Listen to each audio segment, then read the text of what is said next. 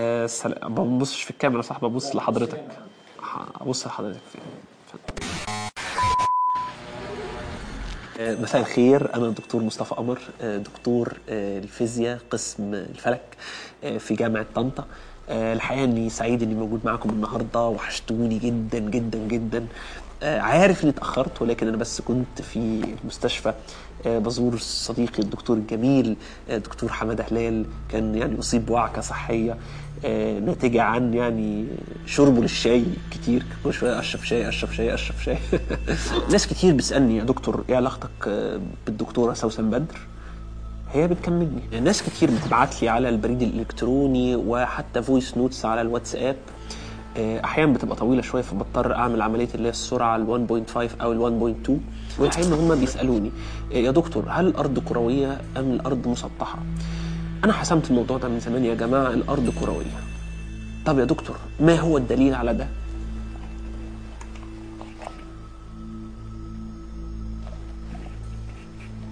الحقيقة إني حابب إن أنا أستغل الفرصة دي إني أتكلم عن والدي هو شاعر آه القلم دايما في إيده. آه فاكر إنه في يوم من الأيام القلم آه اتحرك من إيده راح لكوعه دخل على كتفه ووقع في قلبه. مات. جينا اتكلمنا مع الدكتور بعدها قال لنا إن هو كان شاعر بالقلم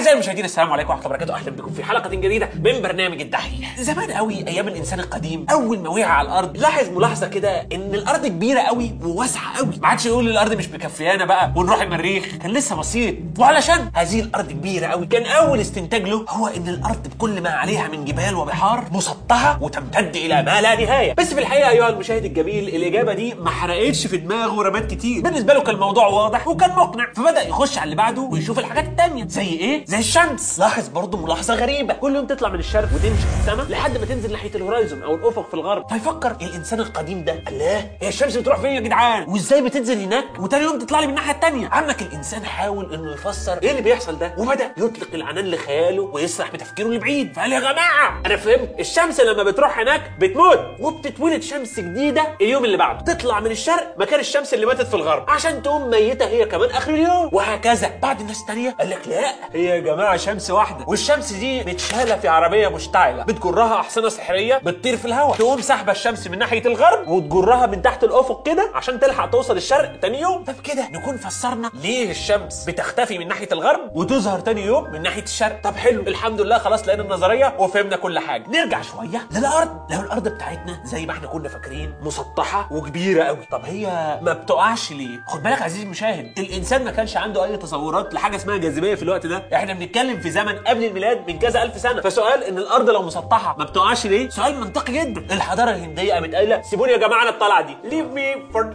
طلعة. بس قالتها طبعا بالهندي بالبنجابي. الحضارة الهندية حاولت تجاوب على هذا السؤال بصياعة. إيه اللي قالوه؟ هو إن الأرض المسطحه دي يا جماعة ما بتقعش ليه؟ إحنا هنقول لكم. واسمعوا بقى الإجابة الفظيعة دي. يا جماعة ببساطة شديدة الأرض ما بتقعش عشان في أفيال قوية جدا بتشيلها. فكروا. think واحد يحب يصدم الحضارة الهندية. يقوم قايل لهم يا جماعة طب الأفيال دي واقفة على إيه؟ الحضارة الهندية تقوم قايلين يا جماعة سهلة. طبعا الأفيال دي واقفة على ظهر سلحفة كبيرة جدا. تينك واحد يقوم قايل للحضارة الهندية طب وليه سلحفة؟ تقوم الحضارة الهندية قايلة يا جماعة السلحفة عندها صدفة قوية جدا وكبيرة جدا فممكن تستحمل الوزن ده. تينك يوم واحد يحب يزنق الحضارة الهندية تاني يا جماعة طب السلحفة الضخمة دي فين وبتعمل إيه؟ الحضارة الهندية تقول يا جماعة دي أبسط حاجة أنت جيت في الهيفا تتصدر. السلحفة دي بتعوم طبعا في محيط كبير جدا ملوش نهاية. تينك واحد يحاول يزنق الحضاره الهنديه تاني. طب يا جدعان المحيط ده فين؟ لا بقى معلش بقى. يا انت كده بتستعبط. انت كده عايز تجادل. ومش عايز تسأل أسئلة منطقية وتعرف الإجابة. سهلة جدا. الأرض شايلها مجموعة من الفيلة. شايلهم سلحفة. بتعوم في محيط لا نهائي. think عايز إيه تاني بقى؟ فزي ما أنت شايف عزيزي الإجابة على السؤال ده دخل في حتت غريبة وعشوائية. طلعت كمية محترمة من الإجابات الأسطورية اللي ما كانتش مرضية على الإطلاق لنجم حلقتنا الأول. الفيلسوف اليوناني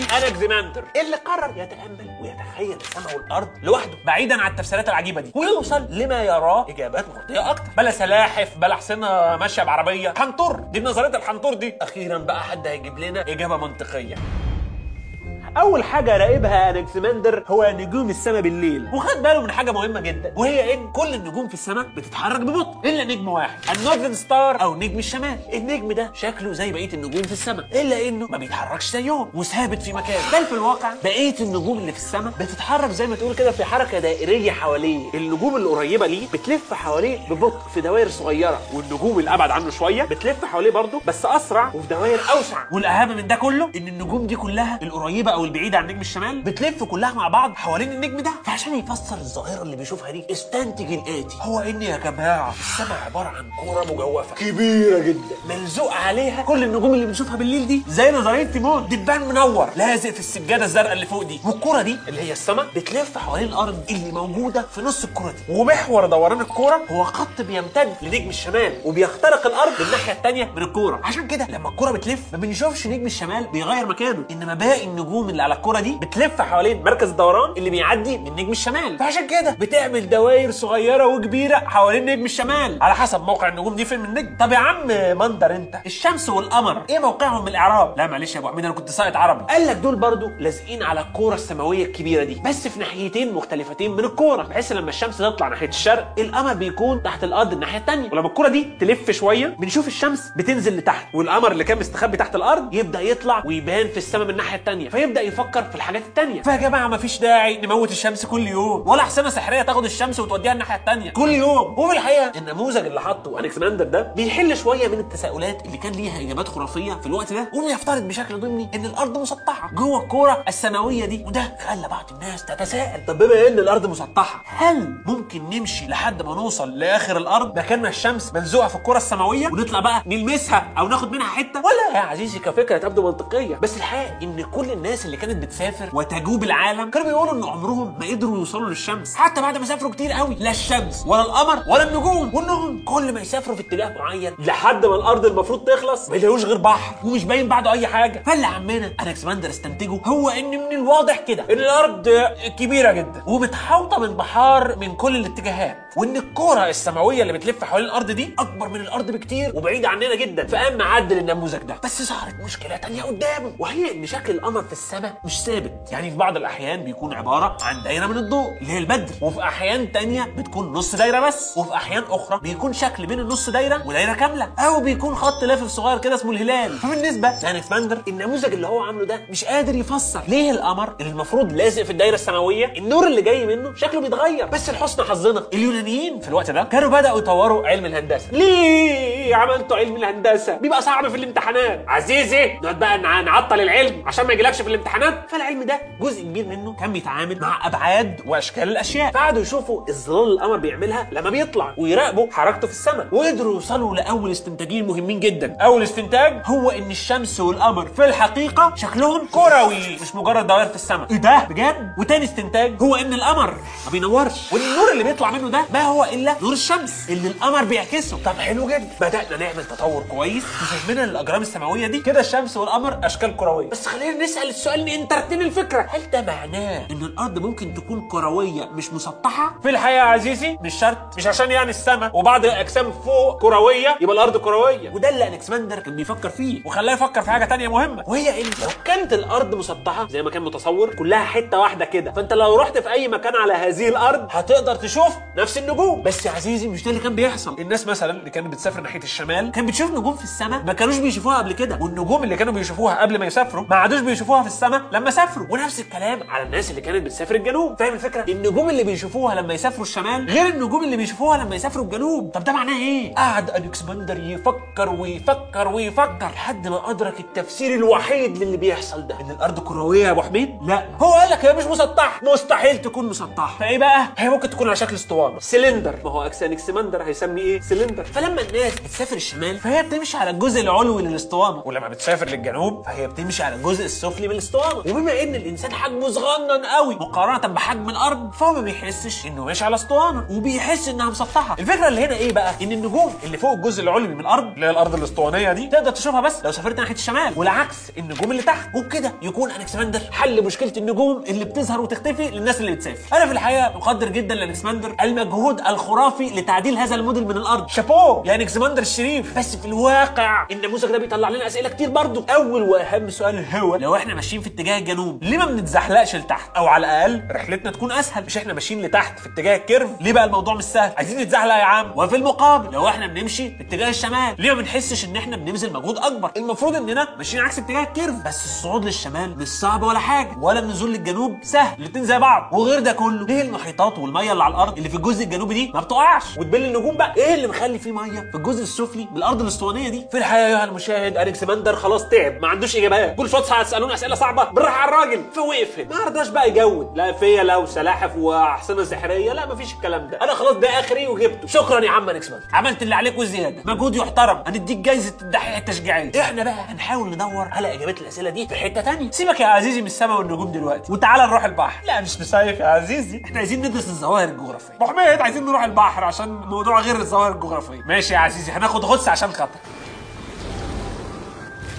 لاحظ اليونانيين ظاهرة غريبة جدا. وهم بيتشمسوا على شواطئ اليونان الجميلة. والظاهرة دي كان ليها علاقة بالسفن اللي في البحر. اليونانيين كانوا بيشوفوه حاجة شبيهة باللي حضرتك شايفه دلوقتي. ما تخضش يا عزيزي السفن دي مش بتغرق. هي فعلا يبان إنها بتقع في المية وهي بالفعل هتفضل تقع وتنزل جوه المية لحد ما ما نقدرش نشوفها خالص. بس أنا بأكد لك إنها مش بتغرق. الله أمال إيه اللي بيحصل يا ابو حميد طمني. المنظر ده لما اليونانيين شافوه أدركوا إن في حاجة مش مفهومة في اللي هم شايفينه. بافتراض إن الأرض مسطحة. لو الأرض مسطحة المفروض إن السفينة وهي بتبعد حجمها يصغر ويصغر ويصغر. بس إنها تقع في المية. ده شيء غريب جدا. يجي لي واحد مركز في الحلقة يقول لي ثانية واحدة يا أبو حميد. لو افترضنا إن الأرض أسطوانية زي ما عمنا ألكسندر كان بيقول فلو السفينة متجهة ناحية الشمال أو الجنوب فهي كده كده بتمشي على منحنى الأسطوانة. ومع ابتعادها أكتر وأكتر بيبدأ الجزء السفلي اللي فيها يبان إنه بيقع تحت خط الأفق أو ال horizon. وتفضل السفينة تختفي تحت خط الأفق شوية بشوية لحد ما تختفي خالص. عزيزي المشاهد أنت مركز جدا. وأنا بحبك ويعجبني فيك ذكائك. بس خليني أقول لك على تفصيلة صغيرة. مهمة جدا. منظر السفينة اللي بيقع تحت خط الأفق ده بنشوفه ايا كان الاتجاه اللي السفينة ماشية فيه. يعني شمال وجنوب آه بس شرق وغرب كمان. أي اتجاه. كل ما السفينة بعدت في البحر كل ما وقعت تحت خط الأفق. مش شرط إنها تمشي مع اتجاه المنحنى الأسطواني ده. وده يا عزيزي زي ما يكون بيقول لنا إن الأرض منحنية في كل اتجاه. ومش بس كده ده كمان بنفس مقدار الانحناء في كل اتجاه. طب خلينا نفكر. إيه الشكل الوحيد اللي بينحني في كل الاتجاهات بنفس المقدار؟ أيوه عزيزي المشاهد. هو الشكل القلقاسي. الكروي يا عزيزي. زي باقي الحاجات اللي في السماء اللي بنشوفها بعينينا. الأرض يا عزيزي ما ينفعش تكون مسطحة وما ينفعش تكون اسطوانية. لازم تكون كروية لأن الكورة هي الشكل الوحيد. اللي بيفسر ظاهرة السفن اللي بتقع والنجوم اللي ما نشوفهاش لما بنمشي في اتجاه الشمال أو الجنوب. واحد يقول لي يا ابو حميد معلش بقى محتاجين دليل تاني. لازم نتأكد ونكون واثقين من الاستنتاجات اللي بنعملها دي. حقك يا عزيزي وأنا أحب أديك حقك. خليني أقول لك حاجة. كل فترة والتانية كده بيحصل ظاهرة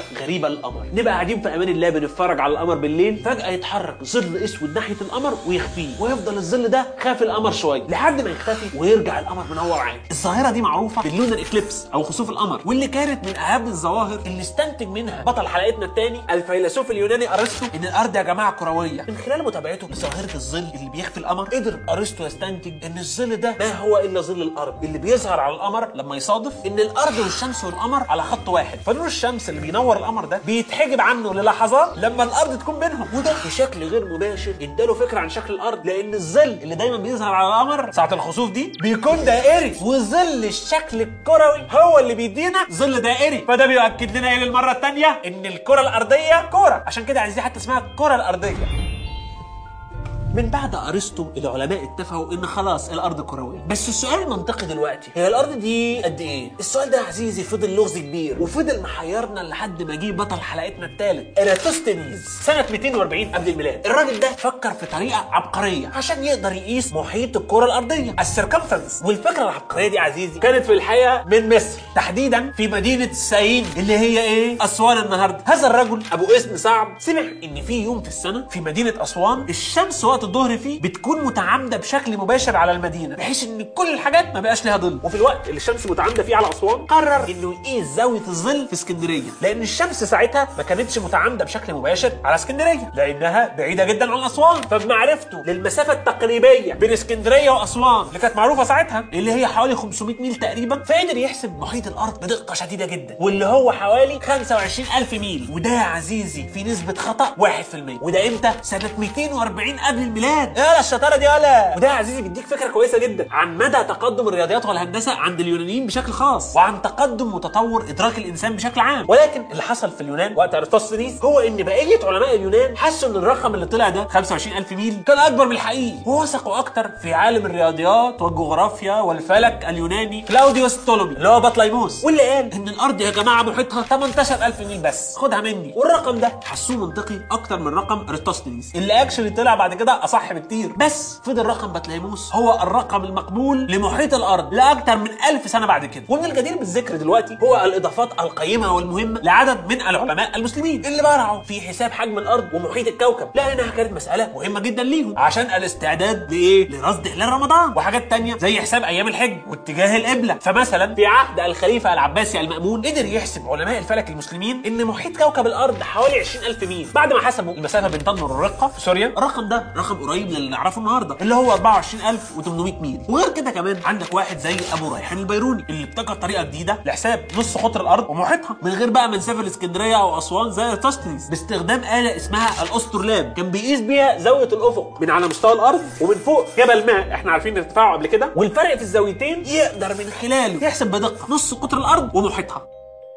مع بداية القرن ال 15 أوروبا الغربية كانت عايزة تكثف من رحلاتها التجارية مع أراضي الشرق الأقصى. الهند والصين واليابان بقى والحتت اللي في جنوب شرق آسيا. واللي كانوا بيقولوا عليهم كده the Indies أوروبا كانت عايزة تزود التجارة مع البلاد دي عشان الحرير والفلفل الأسود التوابل والشاي وبقية السلع اللي البلاد دي مشهورة بيها ومحدش بينتجها زيهم. ولكن لسوء حظ الأوروبيين ما كانش فيه طريق سهل للوصول للدول دي لأن أولا هتضطر تسافر عدة آلاف من الأميال في البر. فدي رحلة صعبة وهتاخد شهور كتير جدا. كمان كانوا هيضطروا يعدوا من دول معادية ليهم. ومش friendly قوي. فاحتمالية إن الرحلات دي تخلص على خير وترجع بالسلامة كانت احتمالية قليلة جدا. فكروا وقالوا هل في طريق للبلاد دي من خلال البحر؟ فالرحلة تكون أسهل وأقصر. بدل ما نمشي على الأرض فقررت البرتغال بالفعل سنة 1415 إنها تبعت رحلات بحرية تستكشف ساحل غرب أفريقيا وتدور على طريق من هناك للشرق. وبالفعل قعدوا يستكشفوا الساحل الأفريقي لحد سنة 1497 لما قدر المستكشف البرتغالي فاسكو دي جاما بمساعدة الملاح الجغرافي العربي الشهير شهاب الدين أحمد بن ماجد وأنا بسميه شهبوب بانه يعبر للشرق من طريق رأس الرجاء الصالح. اللي هو جنوب أفريقيا ده. ويوصل للانديز من البحر. وفي هذا الوقت تقريبا كان بطل قصتنا الرابع الرحالة والمستكشف الإيطالي كريستوفر كولومبوس. تقول إيه ده يا أبو حميد. هو ده ما كانش أمريكي؟ عزيزي هو اللي اكتشف أمريكا. هيبقى أمريكي إزاي؟ المهم كولومبوس تساءل إذا كان من الضروري إننا نلف من ناحية أفريقيا أصلا. بس معلش يعني الرحلة دي طويلة قوي وأنا بزهق في السفر. مفيش بنزينات كتير على طريق أفريقيا. كولومبوس كان شايف إن لازم يكون في طريق اقصر من خلال البحر. بس بقى من ناحية الغرب. اللي كولومبوس كان بيفكر فيه هو بما إن الأرض كروية. فأكيد الشرق والغرب هيتلاقوا في مكان ما على الكرة الأرضية. فبما إن الإنديز بعيدة قوي من ناحية الشرق البرية فغالبا لو رحنا بالبحر من ناحية الغرب الرحلة هتكون أقصر. واعتمد كولومبوس على محيط الكرة الأرضية اللي كان بطليموس قايله اللي هو في الحقيقة غلط زي ما قلنا. عشان يقنع ملك وملكة إسبانيا إن الرحلة للإنديز بالبحر في اتجاه الغرب هتكون قصيرة جدا. وفي حدود 3000 ميل بس. وبالفعل سنة 1492 طلع كولومبوس بثلاث سفن في اتجاه الغرب على أمل إنه يوصل للإنديز. ولكن طبعا بما إن كولومبوس